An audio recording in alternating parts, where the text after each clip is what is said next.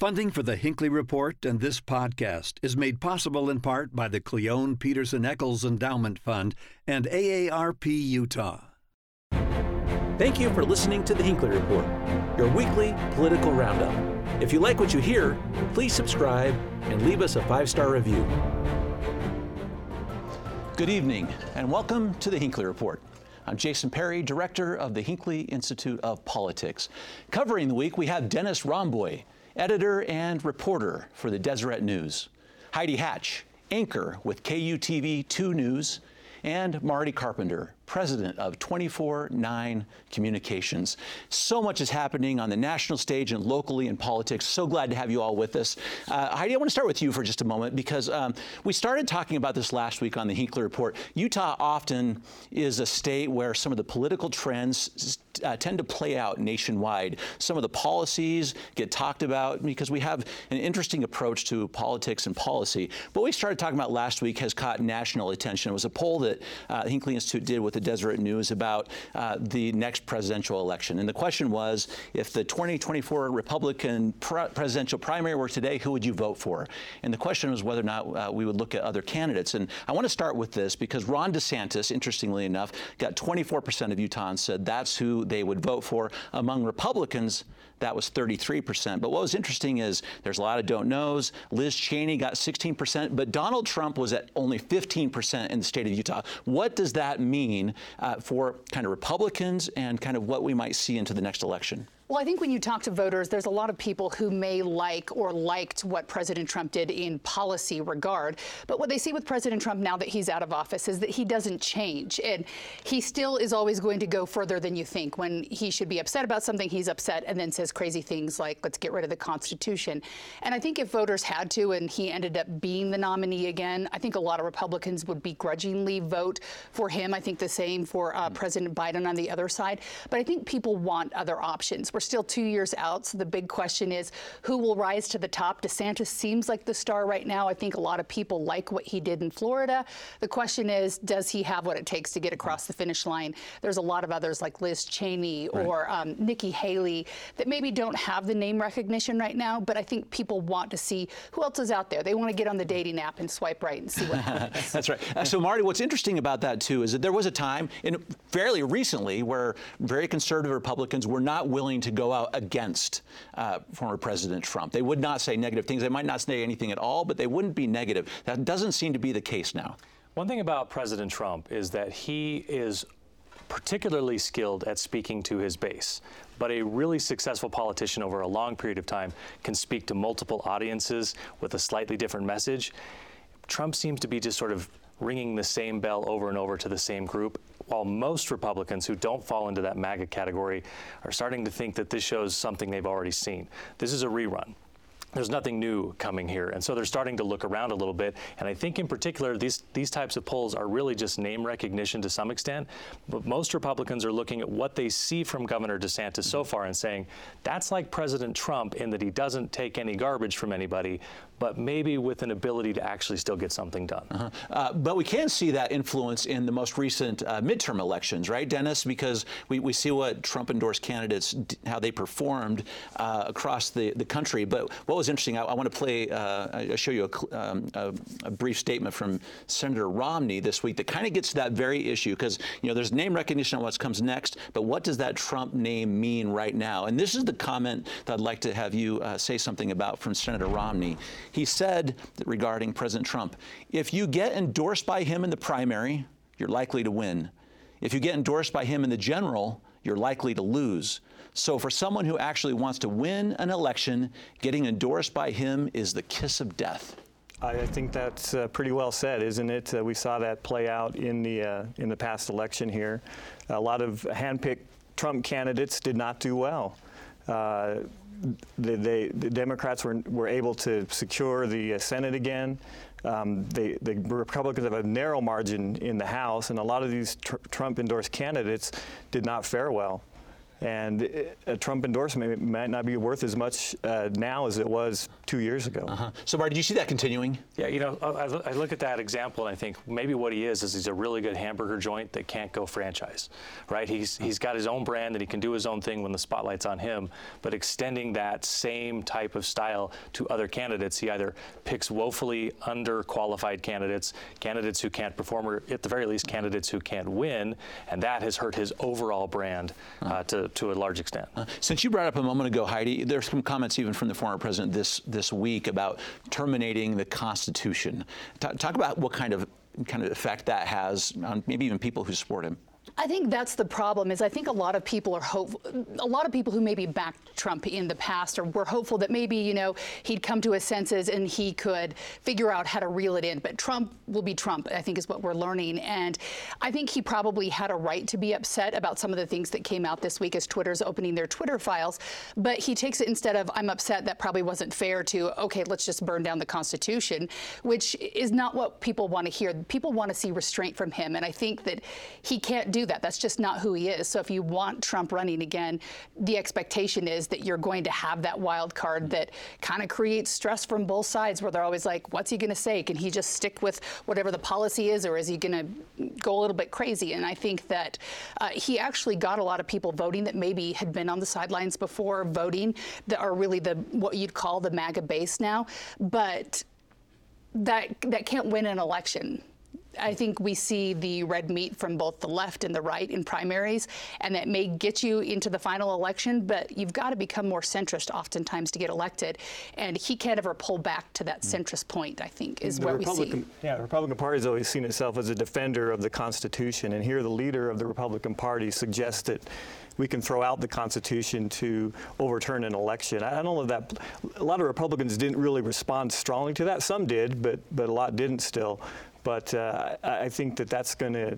I think that hurts him overall, even with his base. And even another Mitt Romney quote said that Trump went from MAGA to Rhino with that comment. What kind of impact did the former president have in Georgia?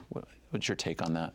Well, I think early on he had, in the primary again, he obviously had some effect. And it seemed like toward the end there with Herschel Walker in a very close race, I think Trump was pretty silent through a lot of that. Again, I think it goes back to the hamburger stand and the franchise example, that he comes out strong and can do all these things on a small scale, but large scale, it hasn't panned out for him. Heidi, this has an impact on the majorities in the United States Senate in particular. The Republicans are going to take the House by fairly slim majority, but not in the Senate, which is interesting. This is a 51-49 majority for the Democrats. But try to talk about some interesting changes that have developed just overnight, including Senator Sinema from the state of Arizona. She came out, and it's interesting. I think she waited until after the Georgia election, but I think she wants to remain relevant as we head into this new congressional session, because Manchin, Sinema, and Romney had a seat at the table. They were able to negotiate some deals, and if we are now where maybe her voice doesn't matter as much, she's turned independent as of today. So does that give her a little more relevancy? Does it give her a seat at the table at negotiating some of those deals? She votes, I think, 93% of the time so far with President Biden, with her party. But there's that small percent where Romney has that as well, where they can kind of sit down, make deals, and possibly change the legislation a little bit.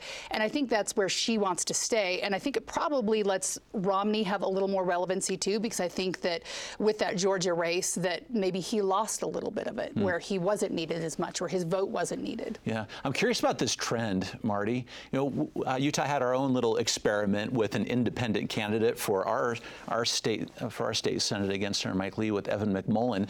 Now that Kirsten Sinema said she's going to register independent, she sounds like she's still going to caucus with the Democrats. But talk about that trend. I mean, is there anything to make of that? That's three independents in the United States Senate. Yeah, but what it shows us, I guess, initially is that they don't get elected. They get elected with a party, and then they go change in some way, at least in Sinema's case. Here in Utah, we obviously saw Evan McMullin running as an independent, did not win.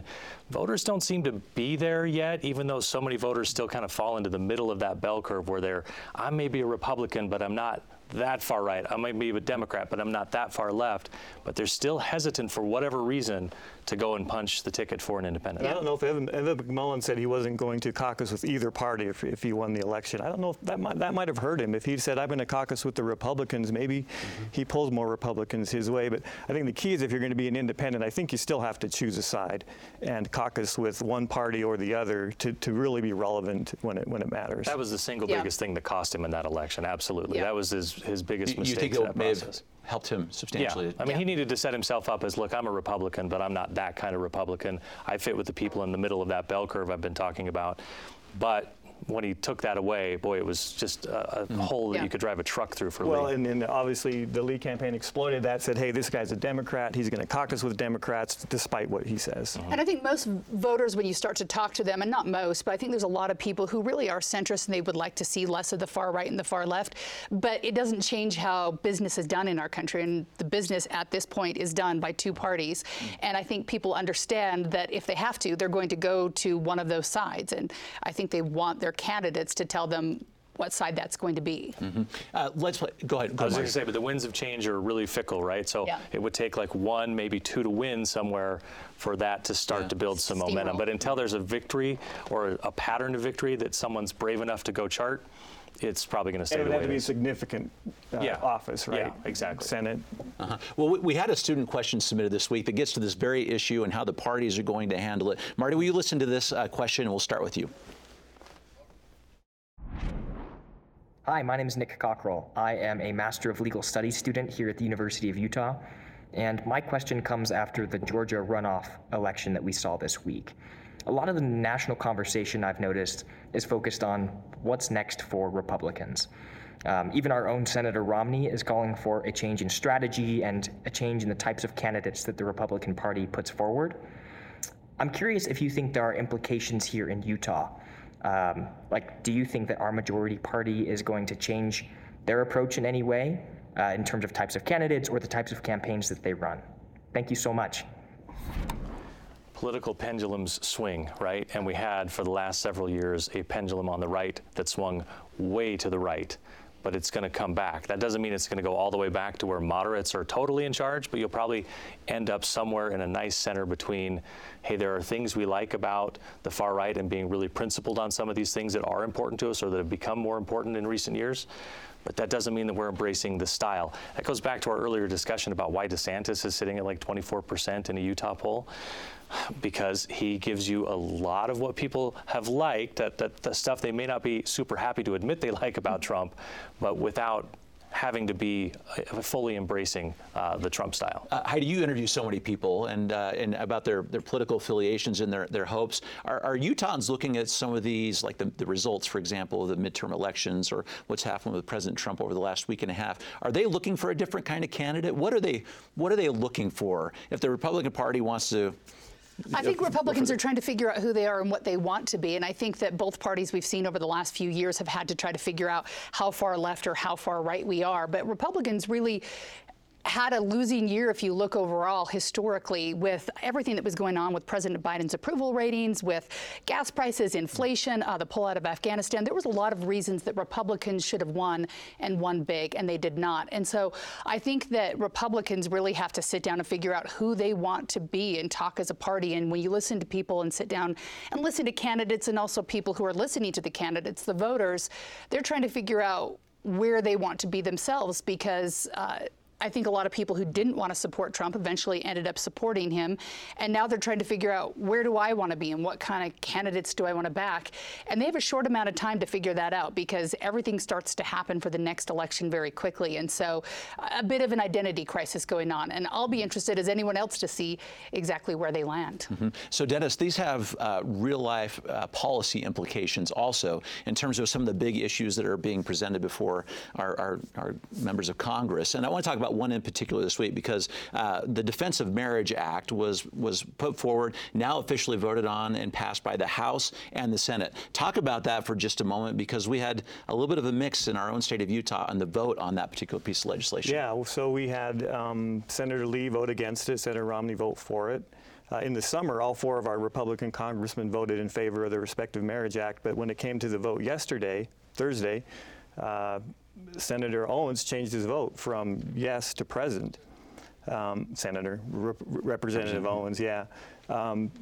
So there is strong support for that among the delegation, other than those couple of votes. And I think Representative Owens said didn't think it went far enough, as Senator Lee said, as far as the religious liberty protections go. Mm-hmm. Marty, talk about this Respect for Marriage Act, because this is it got a lot of attention, particularly from Utahns who ended up supporting, including some key constituencies here in the state. Well, that's the thing, is when the Church of Jesus Christ of Latter-day Saints takes a position on something, suddenly that's a lot of cover for a federal delegation, many of whom are members of said church. So, you know, that obviously had a big implication in how people ultimately voted on it.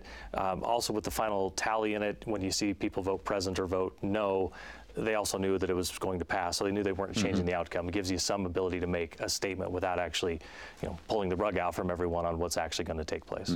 Let's talk about some other polling numbers, because it's interesting. Every elected official hopes people like them some way, and so the way we gauge that is by seeing how what their approval number is. I want to talk about our governor, Spencer Cox, for just a moment, because we have some approval numbers on him, but it leads into a big question about how much power is he going to have in this next legislative session.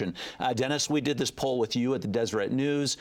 The Cox approvals, here they are. Do Utahns approve of him? 63% of Utahns approve of Spencer Cox, of him. 30% disapprove, 7% don't know. 63%, your take on that. I think that's a good number. He took a couple of hits this past year. Tucker Carlson went after him. The far right of the Republican Party has not been happy with him. But overall, I think he appeals to most Utahns, especially those that Heidi talked about, that are kind of in that center area. He seems to the policies, I think, are amenable to most Utahns, and he seems to have a compassionate side that you don't see a lot of times in politics.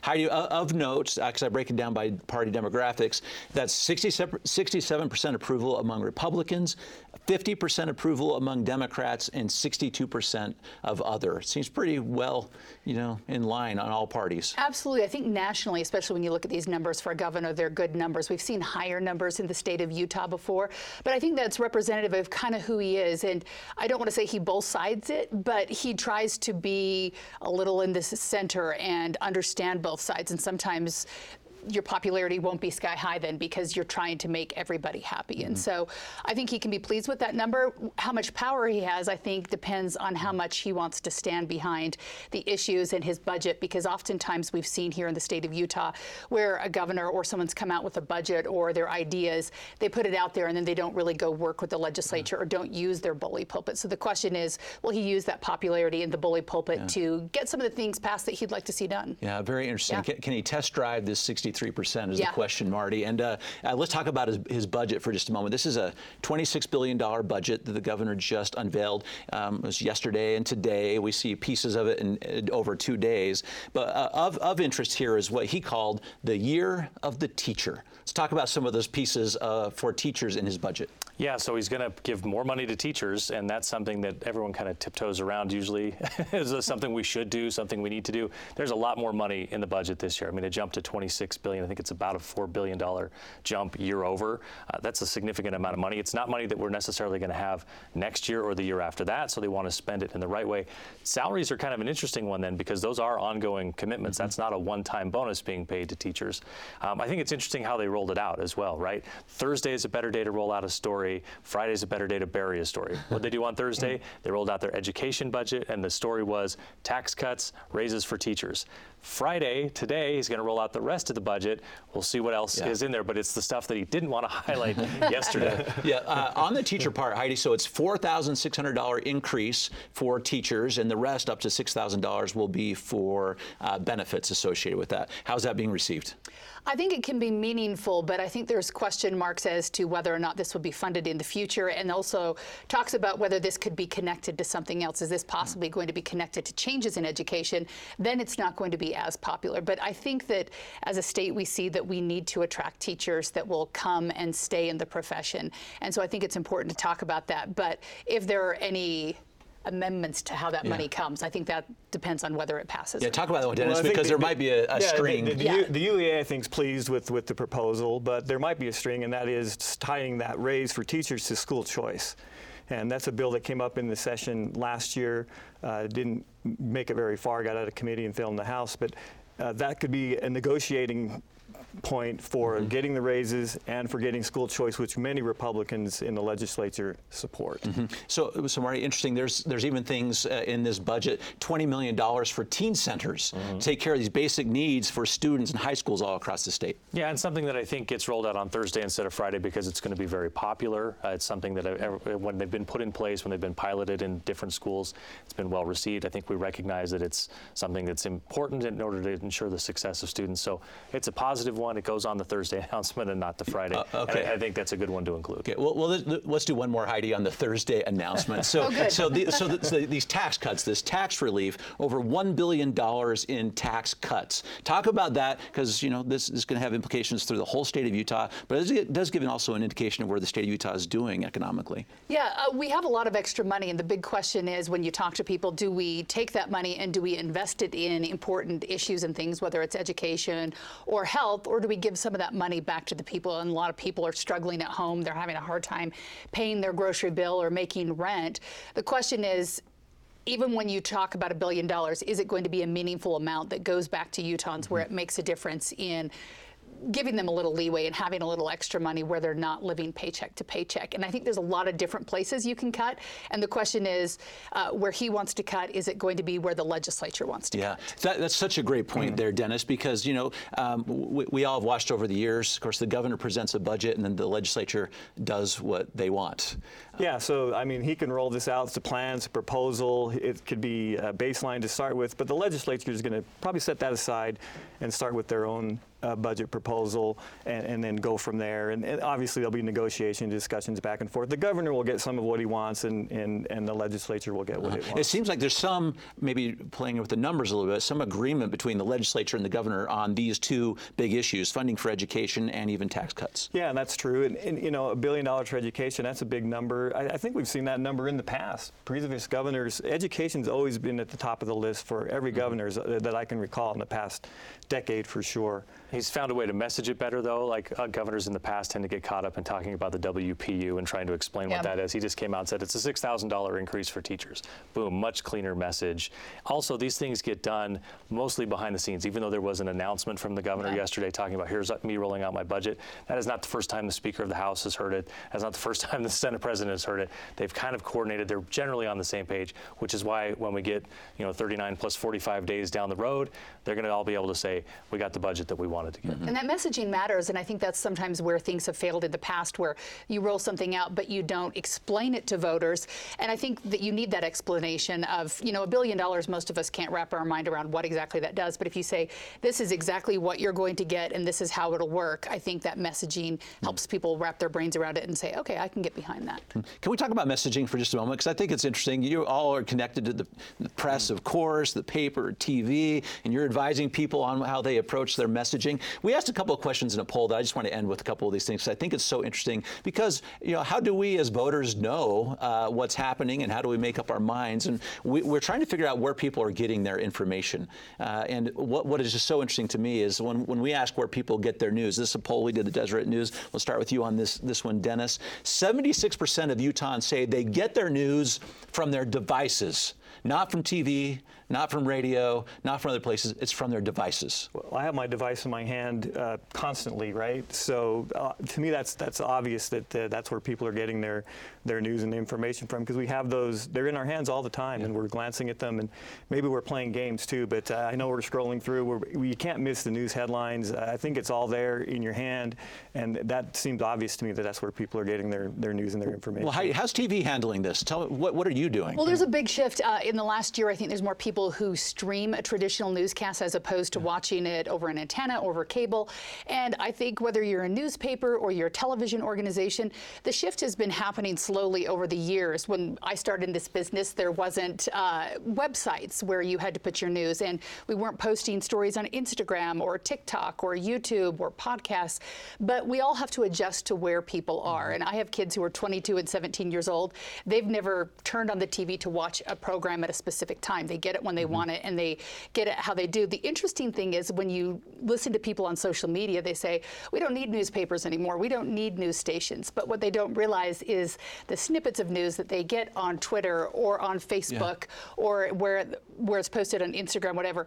We're still doing the news gathering. We're still knocking on doors. We're talking to elected leaders. We're just providing them the news in wherever they are. We're putting the news and bringing it to them. So it's still important that those news organizations exist, but we have to adjust and go where they are, which is hard to keep up with sometimes. Totally true. And I'm kind of curious, in our last minute-ish, Marty, we asked people if social media, since a lot of this coming through here, through these channels, whether it is having an impact on their understanding of current events. Yeah. And what's interesting is 55% of Utahns said, it's not making much of a difference. Social media is not making much of a difference in how they understand current events. Well, they're either lying or they're woefully ignorant, because how a story is presented to you sets the parameters for how you react to that story, right? It's why it's important to have a healthy diet of news and get it from all angles so you can understand what's really going on. But I agree with you. It's source versus distribution method, right? We're still getting it from news sources, hopefully, and not just some random guy on the internet, but we may be getting it on our devices. I think what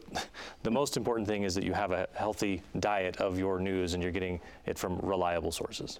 Very interesting. I know we're watching it all closely and we're all adapting the best we can. Thank you so much for your great insights this evening. Thank you for listening to The Hinckley Report.